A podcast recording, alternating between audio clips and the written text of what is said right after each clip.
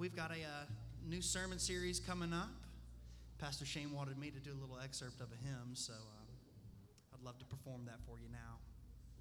It's a hymn called My Faith Looks Up to Thee.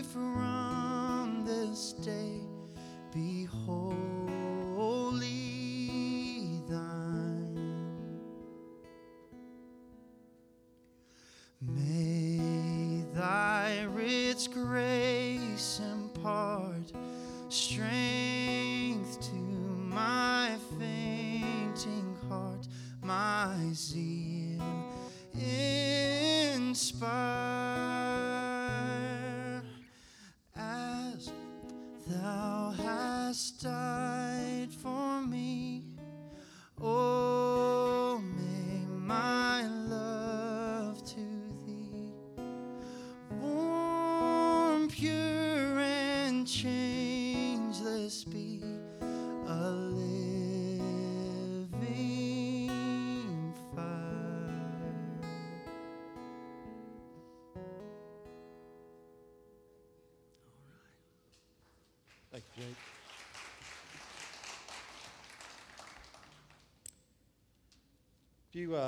grab one of those Pew Bibles, we're going to refer to two passages here in a moment, and this might be helpful during the sermon.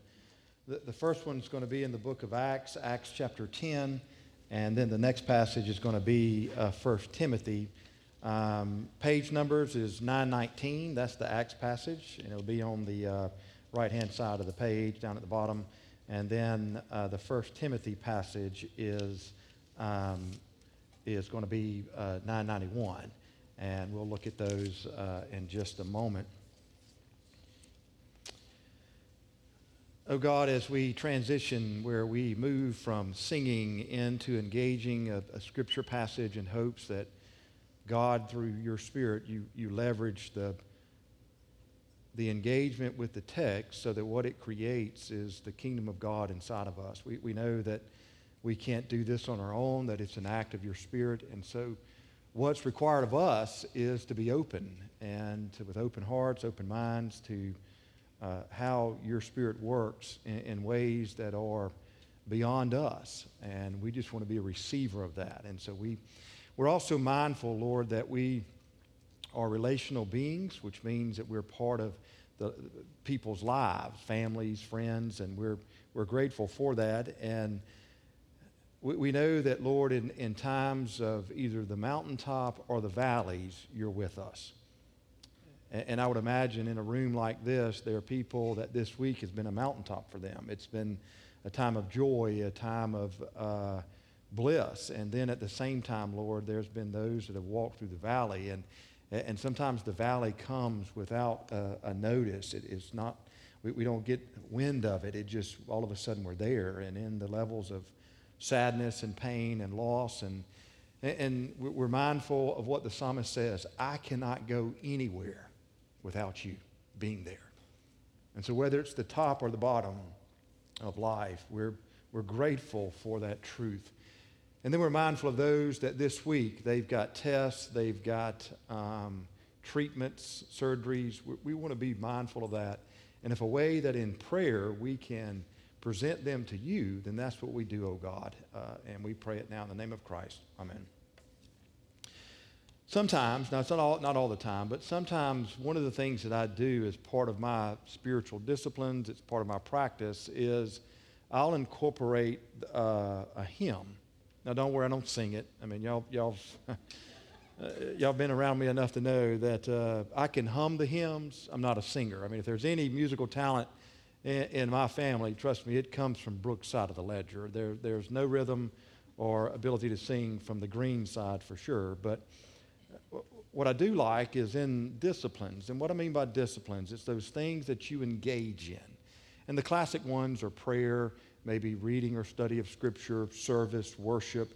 Uh, but there are others. It's what you do purposefully so that your faith can grow. That's what we mean by disciplines. And every now and then, what I'll do is I'll take hymns or even the lyrics of, of the songs that we sing in here, and I incorporate them into a practice of discipline. Uh, mainly because someone who's better than me can take poetry and take theology and, and link them together. That's really what you have uh, in hymns. That's what you have in the lyrics of, of the songs that we sing and hear. And, and some of those expressions are so good that it's, uh, it's helpful for me to incorporate them into time. Sometimes they're prayers, sometimes they're, they're aspects of just for me to, to meditate or to reflect on. Uh, but, it, but it's helpful. And I, and I use them as, as a discipline.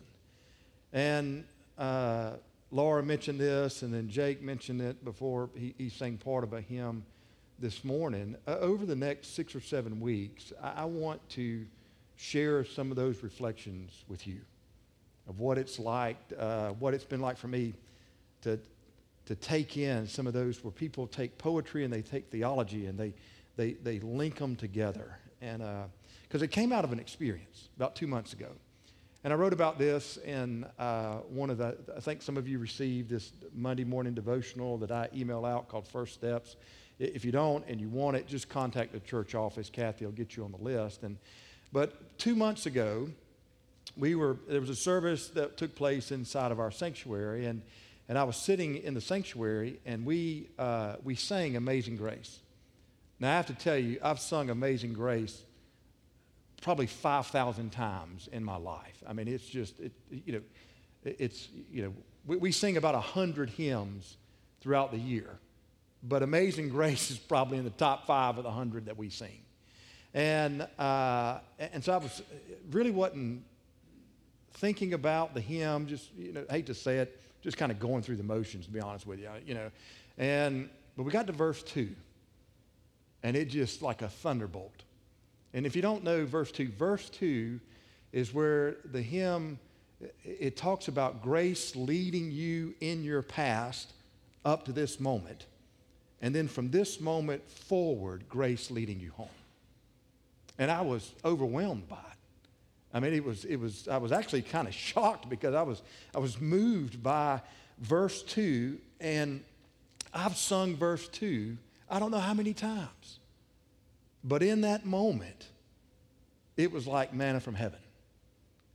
And when we were singing the hymn, it reminded me of a prayer that I've used uh, just throughout my life, not all the time, but it's what we know as St. Patrick's Prayer. And on, on the screen, you'll see part of St. Patrick's Prayer. It's, and, and, and it's, I want you to get the image of the prayer that everywhere you go, God is with you. And so part, and if you know St. Patrick's prayer, it's a long prayer, but there's a good portion of it that says, Christ with me, Christ before me, Christ behind me, Christ in me, Christ beneath me, Christ above me, on my right, on my left, Christ when I lie down, Christ when I sit down, Christ when I rise, Christ in the heart of, of every person who thinks of me, Christ in the mouth of everyone who speaks to me, Christ in the eye of everyone who sees me, and Christ in the ear of those who, who hear me. And I like the image that everywhere I go, Christ is leading me. And to use the verse 2, God's grace leading me to this moment, and then God's grace leading me even in the future. And so when we were singing that, I, I was uh, just uplifted. And so for the last two months, I've been carrying around this book. This is my hymn book. And I've been using different hymns as part of part of just a prayer, part of reflection from my own life to, to allow them to take where someone is, has, in, in poetic language, describe their theology. And I've wanted them to, to speak to me. Which brings me to, My faith looks up to thee. Now, Jake sang the first two verses. I'm sure you you might be familiar with the first one, but the second one May thy rich grace impart strength to my fainting heart, my zeal inspire. As thou hast died for me, O may my love to thee, pure, warm, and changeless, be a living fire. I don't know if you know the history of this hymn. A guy by the name of Ray Palmer, he wrote the lyrics. Actually, he, uh, he, he lived in the early 1800s. When he was 22, he carried around this leather, uh, really just journal. And he would write all these reflections down. So he actually wrote 22 different poems that were in that, that, leather, that leather book. And he just carried it around with him. He, he, was, uh, he was a teacher uh, Uh, of women at a school in the early 1800s in Boston. Later on, he would, he would obtain his PhD in theology and would, would be ordained a minister. But from the early age, around 22, he, he wrote 20, I mean, he, he wrote all these poems. And he just carried them with him. Often he would retreat either after class or at a time where there was just some, some you know, just a handful of minutes. And, and some of those reflections were what it was like for him in those moments of retreat where he would contemplate God's goodness. And so he just wrote about it. At some point in his life, he met another guy by the name of Lowell Mason. Now, at, at one point in, in Lowell's life, he lived in Savannah, Georgia and he was a teller at a bank. And that paid the bills because what he really wanted to do was compose music. And at some point, he moved to Boston and was in uh, music school, and it was there that he met uh, Ray Palmer, and he asked Ray if he had any lyrics of songs because he was working on composing some music. And so Ray gave him that little leather bounder, that little that binder, full of those 22 poems. And one of them, we know, my faith looks up to thee. Later on in Palmer's life, he wrote about that one hymn that we sing, that it embodied for him in a very appropriate and simple language what is the most central in all of the true Christian experience. And that is this an act of faith in a divine Redeemer that in doing that, entrusting of the individual soul to that Redeemer forever. Now, I have to admit, and I'll, this, is, you know, this is the part I guess I'm, I'll, I'll confess this. It is easy to forget this simple message of this hymn, which is a summation of the gospel. I have a theory the longer we're connected to the church, to say it differently, the longer you are a follower of Christ, the greater the temptation to forget what's most fundamental to what it means even to be a Christian. Sometimes we forget that basic message. Sometimes we make it more difficult than what it is, that, that simply God in Christ redeeming the world that in the life, in the death, and the resurrection of Christ, God takes all people the broken, the arrogant, the sacred, the sinful, those who know they've made mistakes, and those who know that they haven't. Somehow for the purpose of redemption. That's what you find in the passage. So look at the Acts passage, that first one. Acts chapter 10. Listen to how Peter described it because Peter is giving a summation of the gospel to, Cornelius and his family. So look at verse 37. It says, You know uh, what has happened, and I'm reading from the NRSV, so it might be a little bit different. You know what has happened throughout the providence of Ju- Judea, beginning in Galilee after the baptism that John preached. Now he's talking about Jesus. Then verse 38, that's the real verse.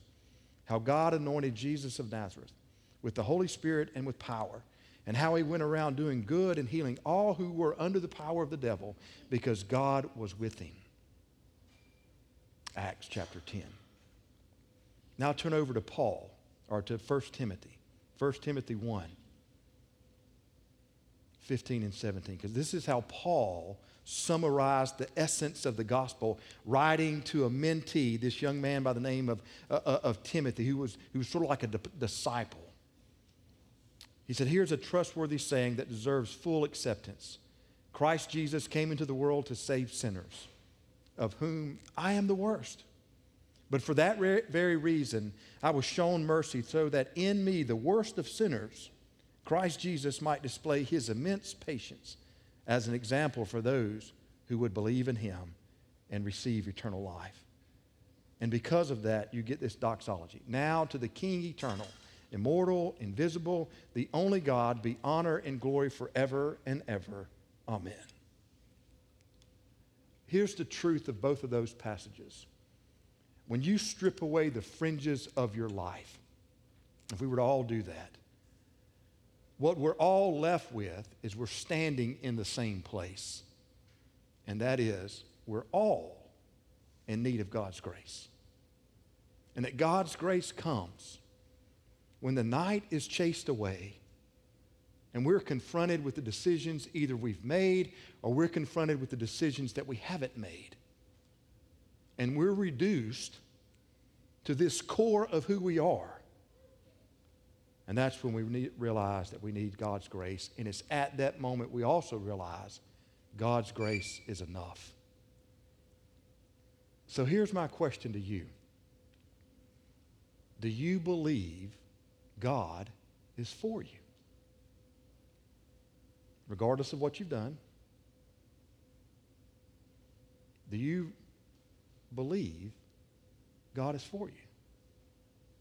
That, that His grace is so deep and so wide, and out of His own goodness, that is God's own goodness, He acts to bring wholeness, to restore what was lost, marred, broken. That's that second verse that Ray Palmer wrote about. May thy rich grace impart strength to my fainting heart, my zeal to inspire. And as that thou hast died for me, oh, may my love to thee be pure, warm, changeless, be a living fire. No show of hands, but how many of you have forgotten this? A message you've heard probably a million times, but for whatever reason, have simply forgotten it. Two weeks ago, we were, uh, John and, and me and Matthew and Tammy Reynolds, they're our, our delegates to annual conference. We were at annual conference. And I've been in ministry long enough now that many of the services that take place at annual conference, um, they actually mean a lot to me. Now, I have to tell you, early on, they didn't. Uh, I mean, uh, you know, I'm, I'm, beginning my 26 year uh, of ordained ministry, and you know, probably for the first 10 years of my life, I used them as an opportunity to either have a long lunch with some of my friends, maybe play a round of golf, or have a long dinner if the service was at, was was in the evening. Not so much now. I don't know if that's wisdom or just getting a little bit older, but the memorial service, I actually know all the people now. Every, every year we have a memorial service for pastors that have died and spouses of pastors that, that have died. And with the exception of two spouses, I knew everybody that was on the screen. And then the retirement service. Um, all those that were retiring, many of them are not just people. I mean, when I was, you know, young clergy, I would look at the people that were retiring, and I, I mean, I didn't know. I mean, I knew them by name. But now they're colleagues, some of them very close colleagues of mine. And what was interesting about both the memorial service and the retirement service is everybody said the same thing. So in, in the memorial service, the, the preacher was, was talking about God's goodness, to use amazing grace, God leading all the way up to that moment, and then surely God leading home. Same with the retirement service. You know, you have to limit preachers when you put them in front of a microphone. They had two minutes. Sometimes two minutes become 10 minutes. You know, we need to get the, what is it, the Oscars, you know, where you pull them, they start playing the music. That's what we need to do. But they all said the same thing, looking back, that what they see leading them to this moment was God's grace. And then counting on that to lead them home. I don't know if you know the name Karl Barth. Karl Barth uh, with Dietrich Bonhoeffer. They're what, what we call the fathers of the neo Orthodox movement in theology. About 1930s or so. And they were calling the, the, the, the church, and what I mean by that, the, the larger church, back to this, this core understanding uh, of theology. And, and Barth spent a great deal of his life. He was a professor, but he would also he spent so much of his time traveling around the world lecturing on the New Testament. And, and after a lecture in Chicago, he opened it up to a bunch of theological students uh, and said, you know, let's do Q&A. And, and so one of the students, he, he, he stood up and said, you know, Dr. Barth, if you could summarize the greatest te- teaching into just one line, what would it be? You know how he answered it? Jesus loves me, this I know. What's next? For the Bible tells me so. He said, That's the core. And so this morning, I'm calling you back to this basic message of the gospel, which is core to your faith and my faith that in Christ Jesus, there's forgiveness, redemption, and wholeness. And I'm asking you again to recall and to remember how deep and how wide God's grace is, which is freely given for you. And to allow it to be like water that pours over in the depths of your soul, through your skin, and in your bones. And to remember, God is for you. How did Peter say it? How God anointed Jesus of Nazareth with the Holy Spirit and power, and how he went around doing good and healing all who were under the power of the devil because God was with him. Paul said, For that very reason I was shown mercy, so that in me, the worst of sinners, Christ Jesus might display his immense patience as an example for those who would believe in him and receive eternal life. And because of such, now to this King, eternal, immortal, invisible, the only God be honor and glory forever and ever. Amen. May it inspire you, that gospel message, so that you give yourself to Him. Lord, there are times where we need to go back and just hold again the, the core to hold again this basic message of in Christ Jesus, there's hope, healing, redemption, forgiveness. The way Paul said is that in, you, you are reconciling the world. And for that, we are grateful. We do pray, God, that that, that grace would, would flow and to move into all of our lives in, those areas of fear, in those areas of, of pain, in those areas of brokenness, that in your grace, we find a sense of peace and we trust in your love of us. That your grace has, leaded us, has, has led us all the way to this point, and from this point forward, your grace will lead us home. Grant us the strength to hold on to that again this morning. And we pray this in your name. Amen.